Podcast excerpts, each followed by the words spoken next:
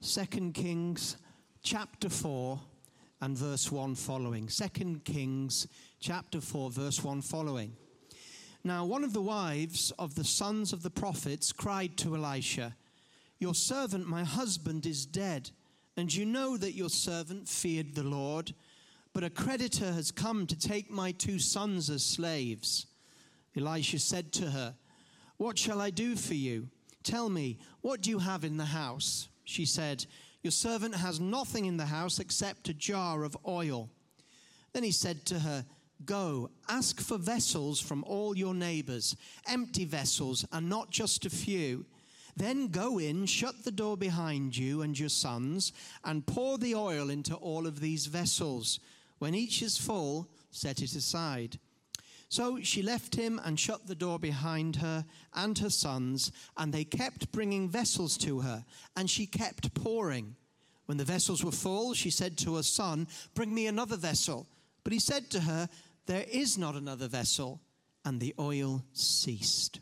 Then she went and told the man of God, and he said, Go, sell the oil and pay your debt, and you and your children can live on the rest. Let's welcome Dr. R.T. Kendall.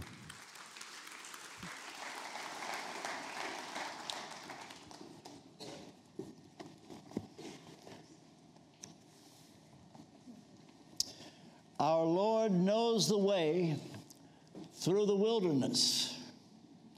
All we have to do is follow. Brief word of prayer. Heavenly Father, we turn to you and pray now for the sprinkling of the blood of Jesus by your Holy Spirit to rest upon every mind in this place in order that their perception of what I say will be heard, received, applied as you intend. Cleanse my tongue, that I will be your transparent instrument to say what needs to be said, nothing that doesn't need to be said. Help me to be very clear that everyone gets it and that this will change lives and bring great honor and glory to your name. I pray in Jesus' name. Amen. Elisha was given a very wide ministry, as wide as one can imagine. If you were here the previous time, we talked about Elisha from 2 Kings 3. And there we saw that he dealt with heads of states, kings, national events. In fact, what he did was to save Israel from starving, and, and they defeated the Moabites. But in our reading today in chapter 4, we find the same Elisha dealing with an individual person who is in trouble. And so the God of the nations becomes the God of the individual hurting person. I heard uh, Pastor Collins say in his prayer, Your heart is for the nations of the world. How true it is. And when I think of when I pray, I'm talking to God and yet you're talking to him. We may not be asking for the same thing. And this is often intrigues me. Do you realize when we pray, somebody else is praying too? There may be more than one. In fact, there could be dozens. Uh, would you believe hundreds? Would you believe hundreds of millions at the same moment, not asking for the same thing, but God listening to you? As if there were no one else. And so the same God whose heart is for the nations will listen to you in your cry, whatever is on your heart. St. Augustine said that God loves every person as if there were no one else to love. And so it is, God lives to God listens to every person as if there were no one else praying. Well, now, here's the story a widow. She comes to Elisha, and um, she had some connection with Elisha because her husband was from the company of the prophets. And so she comes crying to Elisha, saying, You know how my husband revered the Lord. She might also have said, you know how he had problem with handling money. And uh, he's left me with all these debts. It's interesting. There are people who love the Lord, but they don't know how to handle money. There may be someone here. You love the Lord with all your heart, but you're seriously in debt. Well, this is a word that can be very important to you because uh, this word is particularly of relevance if there's someone here with a financial problem. So if you're that one, I will speak to you as if to no one else. If you're here today and you're doing fine financially, uh, hope you won't be too bored if I talk to the person here who does have that problem. This is a word important for somebody who is seriously in debt. You love the Lord, but you're not able to pay your bills. What do you do? We have in this chapter how God would solve a problem like that. And it may not be what you want, but the issue is whether you want your problem solved or do you only want it understood? Now, how does God respond to a person who is in desperate circumstances like this widow? For example, you may think, well, God will attack the creditor. You talk about a ruthless man. Here's a man who's going to say, Pay what you owe, or I take your two sons and they'll be my slaves. That's pretty hard. And you say, Well, maybe God will just deal with that man.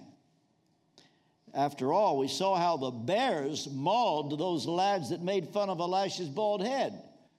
So maybe God will just deal with this creditor. Uh, no, that's not the way it's going to be dealt with. Well, maybe Elisha would give this woman some advice and say, Look, just go to this creditor and see if you can get him to be reasonable. But that's not what he says to her. Well, you might think, Oh, I know what Elisha will do. He will get people to pray for her, uh, he will get everybody in the community to fast and pray for this widow so that the ruthless creditor won't be so cruel.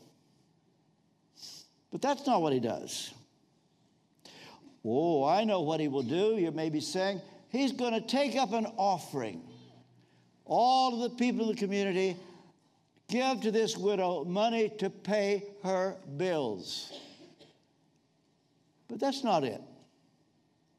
Well, maybe Elisha himself has a little bit of money, and instead of bringing anything else into involvement, and it's easy to just get her out of his hair, let me just give you a little bit. And that would maybe satisfy her for the moment.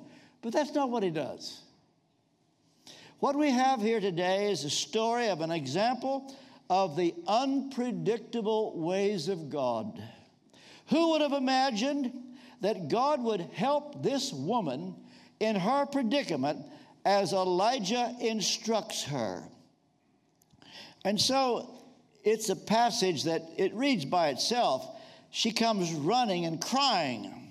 And he says, How can I help you? And then he answers his own question by saying, Well, let me ask you this What do you have in your house? And she says, well, I don't have anything, a little bit of oil. Oh, you've got a little bit of oil? Good. Good? That doesn't make sense. But that's what he says. Here's what I want you to do. So he tells her, uh, You go ask all your neighbors for empty jars. No doubt these jars are useless, and, and uh, she doesn't say, Go uh, ask for money from your neighbors but for items that are of no value to the neighbors. And they'll probably be glad to get rid of these empty jars. And by the way, don't ask for just a few, just get all you can. And so, this is the way God steps in after she comes to him. And so, she's to begin with just a little oil. Do you know what I think a lot of people would have done today? They would have argued back and says, You've got to be crazy. You think I need help. You're going to help me, aren't you? This isn't going to help me. He, he might have been res- responded to like that. And we could understand that she says, This, is, this doesn't make sense. Uh, that's not going to help me with my problem. What are empty jars going to mean to me? But here's the thing she did not complain or question. She respected the wisdom of the prophet, although it may have made no sense at the time. Jesus said, He that is faithful in that which is least is faithful also in much. And so, what we have here is a typical way that God puts to us a proposition that makes no sense at the time. This is one of God's ways. The first thing He says often doesn't make sense. And so, you may have come here today. You're wanting a problem solved. And the way the problem could be solved, you say, Well, I, am not interested in that. What I need is this. But just bear with me. It's just one of God's ways. One day, Abraham, very rich man, was complaining because he's getting old. He's 85 years old. His wife is 75. She's barren. And he says, God, you've given me all this wealth. What am I to do with it? Am I to give it to my servant Eliezer? Well, God said, Abraham, go outside your tent, count the stars. And it turns out there are billions of stars. And God said to Abraham, So will your seed be. That made no sense. He's 85, she's 75. You would understand if Abraham had said, God, don't tease me. Give me something that will make me feel better. Because that made no sense. But instead of rebuking God for giving this inane advice, he just says, I believe it. I believe it. And God says, Good. For that I count you righteous. And as you've heard me say more than once, that story became the Apostle Paul's Exhibit A for the teaching of justification by faith alone, which we saw on Friday evening. Once later, God says to Abraham, Sacrifice your son, one and only son, Isaac. That made no sense at the time, but Abraham did it or tried to. It's just something that God does all the time. Good Friday, Jesus dying on a cross made no sense at the time. So keep in mind the word that you get at first may cause you to be troubled and you think, oh, this, this isn't going to help me at all. I have to tell you, it's just the way God does. Now, what's the explanation of the oil? Well, here's what happens she's got all these jars, and she's told to go into the room and shut the door. She can take the two sons with her. I've been fascinated over why did she have to shut the door? Well, look at it this way her two sons and this widow get to see something that would be hard to explain to anybody else. But she's got a little bit of oil and all these jars. So she takes the oil and she pours it into a jar and it fills up. And she looks at the jar she just had there's still oil. And her little boys get to see it. And let's try another jar. Still has oil. This is amazing. Fills up, still oil. And she fills all the jars. And then she says, I guess that's all of them. Any more jars? No, that's it and the oil stopped. You might have thought, Elisha's going to say to this woman, I tell you what, I'm going to give you enough oil that Once you pay your debts, you'll be able to buy a Mercedes Benz as well.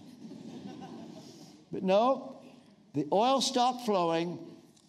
She paid her debts and then had enough to live on. Would it disappoint you if God is just going to say, I'll give you enough to live on? You say, well, I want more than that. You know, there are three levels when it comes to economics what is nece- necessary, what is comfort, what is luxury. Need, luxury. We all want the luxury. But after all, do you realize that when we get to heaven, you're going to have luxury? In fact, you're going to have a mansion. How many live in mansions? I, would like everybody here who lives in a mansion in central London. Would you stand? oh, the Queen didn't come. Our citizenship is in heaven. It won't be long till we're there. Some people say, I want it now. And there are those who preach, you can have it now. Look here. Now and then, God can trust people with wealth. Most of us cannot be trusted with wealth. We're so sure that we could be trusted with wealth. We all think it. But if you want to know the truth, interview the people that have won the lottery. A book could be made on interviewing every single person who won the lottery. And in every case, they became miserable and it was worse than ever. God knows what we need. And so if you're here today, you say, Well, if I could just get out of debt, and I'm letting you know that there is a way forward. What happened is that God provided this widow with a way whereby she could earn money. He stepped in to do what the widow couldn't do. She did not manufacture oil, that was what God had to do. And it's interesting that God did not cause money to grow on trees. Instead of saying, I've got a little oil, what if she said, I've just got two or three shekels? And that Elisha said, Well, look, go into the room, shut the door, and you watch the, the shekels become, you know, pounds and dollars. He could have done that. But for some reason, money doesn't grow on trees. And what God does is give us an opportunity to have a measure of dignity. Should not have to go begging for money. Uh, there are those who never move outside that need. Uh, you've heard of C.S. Lewis, the great author. Did you know that he began to correspond with a lady in America who one day said that she had all kinds of financial problems? You know what C.S. Lewis did? he began to send her money. And then after a while, he couldn't do it, and she rebuked him. She felt she was entitled. It's amazing. We had a lady at Westminster Chapel, sweet lady, endeared herself to everybody, but would go to them and say she's got this financial problem, and they would give her money until eventually she'd used all she could and milked everybody, and she goes to another church, lasted there about six months. There are those who, who, who live that way. They think that's the only existence. And there is a better way to live than that. Well, what fascinates me is the oil stopped flowing as soon as she filled all the jars. It reminds me of the manna in the desert. Are you aware that for 40 years, the children of Israel in the wilderness, in the wilderness were fed by manna, manna, supernatural food. And then they came into Canaan, and on the very day, the very day they entered the land of Canaan, no more manna. It was what they needed at the time. So, what do we learn from this account? Well, a lot of things.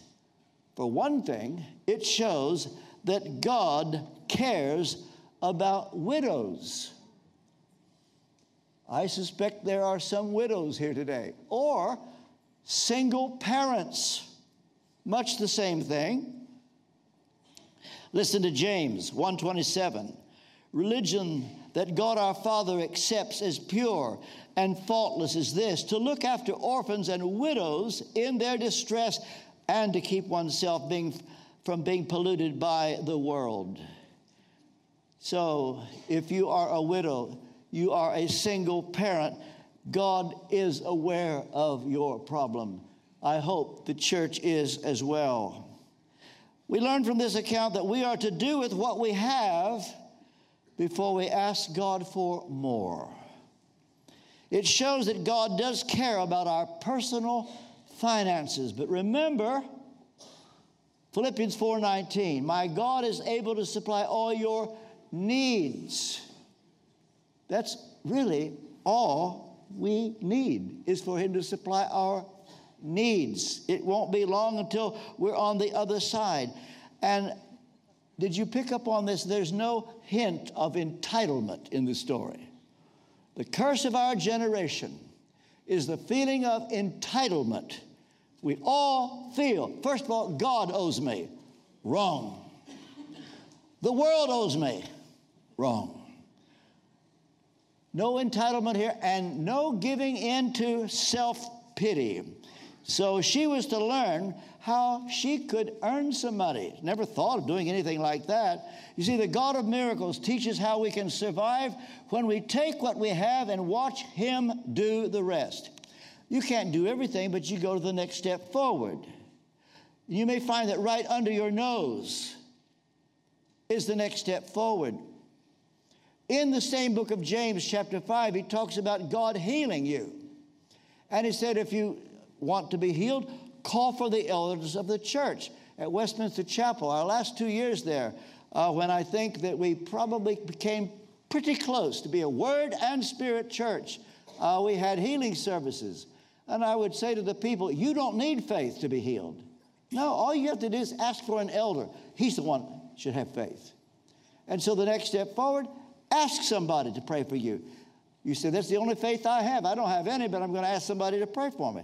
You, you start with the next step forward. And that's what we used to do in those days.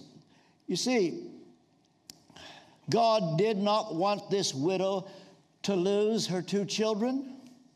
They were vital to her survival and well being. So we learn from this passage God cares about families. There are ruthless people out there who only care about money. They don't care about widows. They don't care about young children. You know, I could devote this whole talk today on the subject the depravity of the human heart. Don't have a naive view about the human heart. Said Jeremiah, the heart is desperately wicked wicked above all things, desperately wicked. You say, Well, my heart is not like that. Yes, it is. We're all sinners. But there are those that it seems that even common grace has been lifted from them, and they're able to proceed in, in the worst possible things. Uh, look here, this creditor is an example. He's going to take away her two children and make them his slaves. Consider what this does to a broken-hearted mother. Creditor doesn't care. What it does to the children. This creditor doesn't care. And you have it today. It's, it's right before us, and we're not aware of it. You're probably running into people all the time. Human slavery. How could people be so cruel, kidnapping girls and taking them to a place and they'll never see the light of day, as it were, for normal existence. This is going on. They don't care about people. They don't think of anything but money for themselves. Same with those who sell drugs. They don't care about you. And yet, you can't help but ask why would God take a father or a husband who reveres the Lord? One of the hardest things to figure out. Why does God take a servant of His when their family so desperately needs Him? Well, here was Elisha being consulted now by a widow, and I wonder if you noticed how she got his attention. It says she cried. That's what it says. 2 Kings chapter 4. The, a wife of a man from the company of the prophets cried, cried out to Elisha. In other words, tears got his attention. Tears. Do you know the first time the Bible mentions the word tears in, in Holy Scripture? It's in 2 Kings chapter 20, verse 5. There is a teaching known as the law of first mention. Now, you don't want to push it too far because it's not always the case, but the idea is that the first time a word appears in the Bible, it carries that meaning throughout. There are exceptions, and sometimes this, this works. Well, for example, the first time we have the word tears, it's when Hezekiah was told he's going to die. And so he goes to the Lord and pleads with the Lord. And then Isaiah the prophet comes back and says, Hezekiah, thus saith the Lord, I've heard your prayer. And he adds, I've seen your tears. Try tears. You can't fake it. But when it's hurting so deeply, when the tears begin to roll, you get God's attention. A widow, you find it in Luke chapter 7, the widow of Nain, she had just lost her only child, and they're carrying him in the bier in the, at the funeral. And Jesus was somewhere else, but just happened to notice. And he stopped what he was doing, and she, he goes right to that widow. You know what he says to her? Don't cry. Don't cry. God sees tears, and Jesus raised that little child from the dead. An old friend of mine, his name is Ernie Reisinger, he's now in heaven. He tells how he was converted. He was working as a carpenter in Pennsylvania. And there was a fellow carpenter, his name was Elmer. Elmer would ask Ernie to come to church with him the following Sunday. And he says, In a year's time, I had 52 invitations. I had 52 excuses why I couldn't go. But finally, he said, To get Elmer off my back, I said, Okay, Elmer, I'll come to church Sunday. Ernie said, When he parked his car and he was coming to the church, he saw Elmer on the steps waiting for Ernie. And when Ernie got there, Elmer said, Welcome, Ernie. And tears rolled down Elmer's cheeks. And Ernie said, It was the tears that got me. I never forgot the tears. Why would he care so much about me? Let me ask you this when have you lately wept for a lost soul? God notices tears so at the bottom of this entire story is a widow crying. And so the widow turns and says, uh, turn to Elisha, and he turns to her because she hoped to get some kind of word, knowing that the man of God would know what she should do. She knew Elisha was in touch with God. He was the only hope she had. His first response was, Well, how can I help? And then answered his own question and says, what do you have in your house? How many would have thought to ask a question like that? Chances are Elisha didn't even know what his own question would lead to. He was going one step at a time. And then she, he says, What have you got? Well, I've got a little oil. But who would have thought the little oil would be the solution? Or she might have thought, is that the best the great prophet is going to do? Yes, what have I got? I say, a little oil. And then he says to her, Here, Here's what you do go to your neighbors and ask them for empty jars. It's not going to cost them, they're not giving you money. Just go and get empty jars.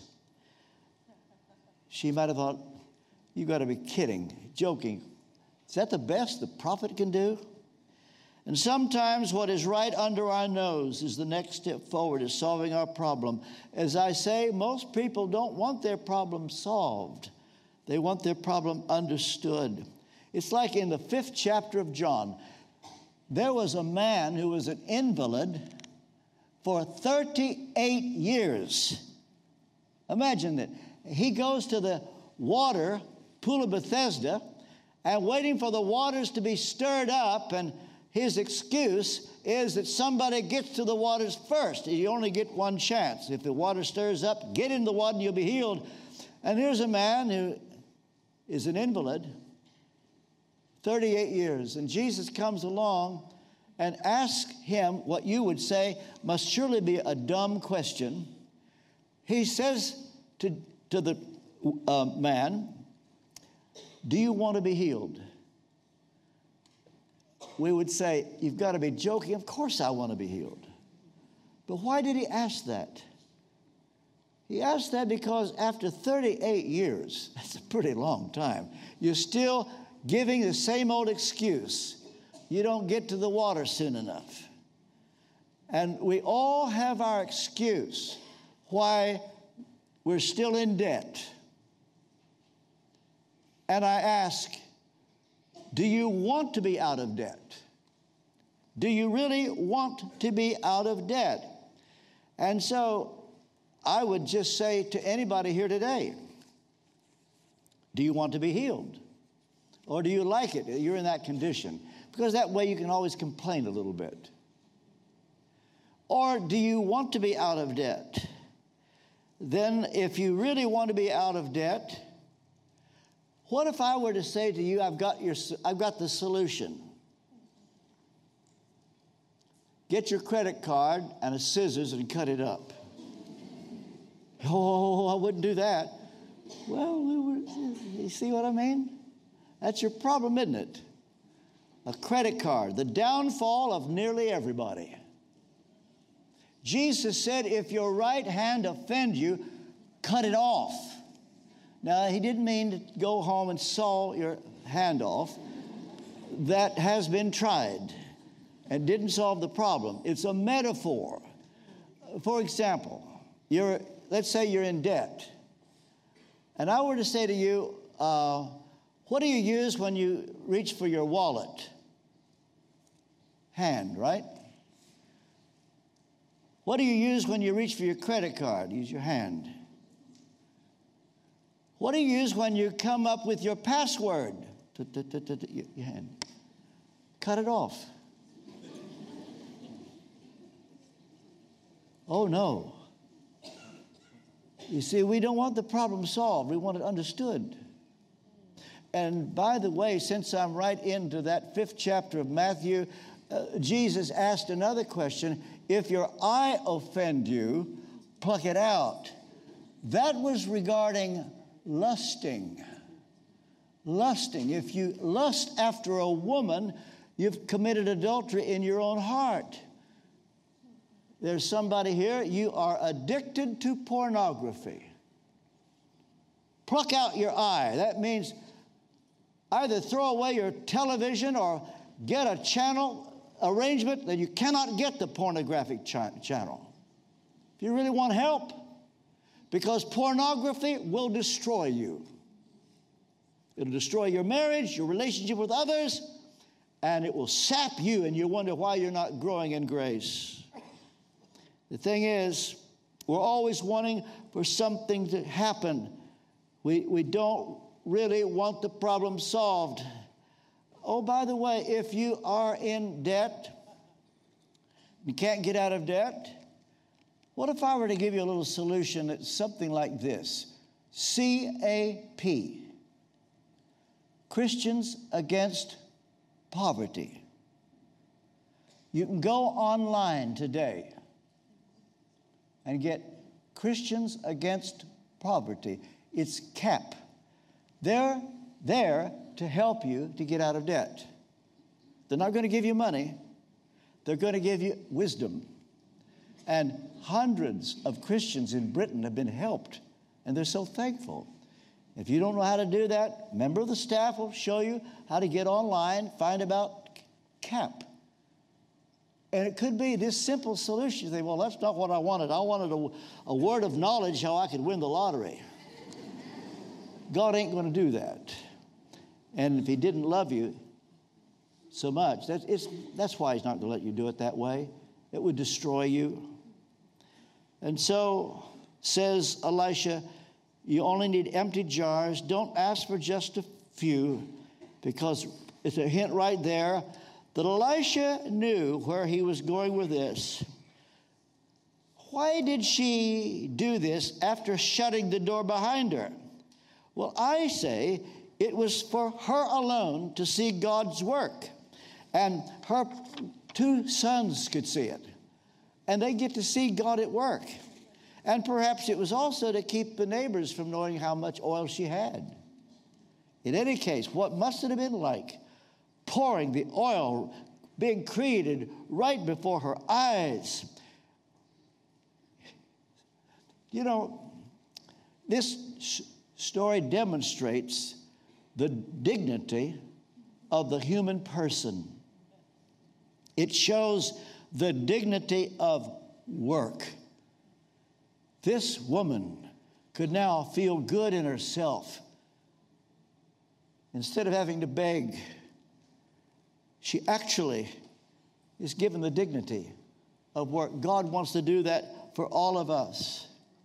And so she is turned into a businesswoman. As I say to many people want today, just a handout. And so he says to this broken-hearted widow, what do you have? She says, A little oil. And so God led Elisha one step at a time. Our Lord knows the way through the wilderness. All we have to do is follow. And so the answer to our problems, so often right under our nose, back when Louise and I were first married, uh, it turned out that she married a man who was deep in debt. That was me. I was I wouldn't want you to know how much money I owed. All because of my own folly before marrying Louise. I bought a brand new car. I even owned an airplane. Did you know that? I owned a plane. Credit card. All the things you can get with a credit card. And then I was so much in debt, no time for me to go into the ministry now. I wasn't tithing. Oh, no. All that debt, God would expect me to pay my bills first. And I'm casually going to a friend to see him one day, and there's a man there selling vacuum cleaners. Up to then, I had a, a job selling insurance, regular salary, but after two years, I was deeper in debt. I wasn't tithing. And the idea of selling a vacuum cleaner door to door, I mean, can you imagine the, the prestige that comes in being a door to door vacuum cleaner salesman? But you know what? I was pretty desperate. And that man said, I can teach you how to sell vacuum cleaners. Simultaneous with uh, my selling vacuum cleaners, we started tithing. We started tithing. We weren't out of debt in a week or two, but it, in two years, we were completely out of debt. And that was something like 55 years ago. We've lived for 55 years on 90% of our income. Started tithing then, never looked back. Louise and I have not owned any, owed any money for 55 years. We're not millionaires, but we're doing fine. We're doing fine. I just don't go into debt. And it's a good feeling. And you that know that the drudgery and the treachery and the awful feeling of debt, there is a way forward, even if it means you have to go to your neighbors and ask for empty jars. And could it be that what you have, insignificant though it may seem, is the next step forward in your dilemma? Our Lord knows the way through the wilderness. All we have to do is follow. Our Lord knows the way through the wilderness. All we have to do is follow. You see, you following me, you learned a new chorus. God said to Moses, I want you to deliver your people from Pharaoh. How can I? How can I do this? God said to Moses, What's that in your hand? Oh, you mean my staff? Yep. Throw the staff down. It becomes a serpent. Pick it up. Staff again. That staff would lead the people of Israel out of bondage. In fact, when the Egyptians made one more attempt to defeat the Israelites, God said, Raise your staff and stretch it out, your hand over the sea. Elisha says to the widow, Sell your oil, pay your debts, and you and your sons will have enough to live on. No one would have thought of that. But this is better than having money given to her, and she wouldn't have to beg. And just in the providence of God, would you believe it? In my Bible reading today, as you probably know, I've told you many times I have a Bible reading plan, and my Bible reading today was in Psalm 34. Listen to this Fear the Lord, you his saints, for those who fear him lack nothing. The lions may grow weak and hungry, but those who seek the Lord lack no good thing. Come down to Psalm 37. I was young, and now I am old. Yet I've never seen the righteous forsaken or their children begging bread. The widow retained her dignity. God will do the same for you. What's in your hand? What do you have? A little bit of oil. You have a gift that nobody else has. And when He made you, He threw the mold away. Don't imitate anybody else. God made you like you are with a purpose.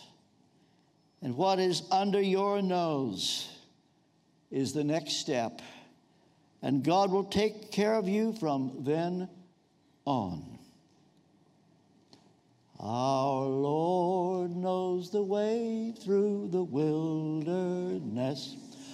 All we have to do is follow our Lord knows the way through the wilderness. All we have to do is follow. Strength for the day is mine all the way, and all that I need for the morrow. The Lord knows the way through the wilderness. All we have to do is follow.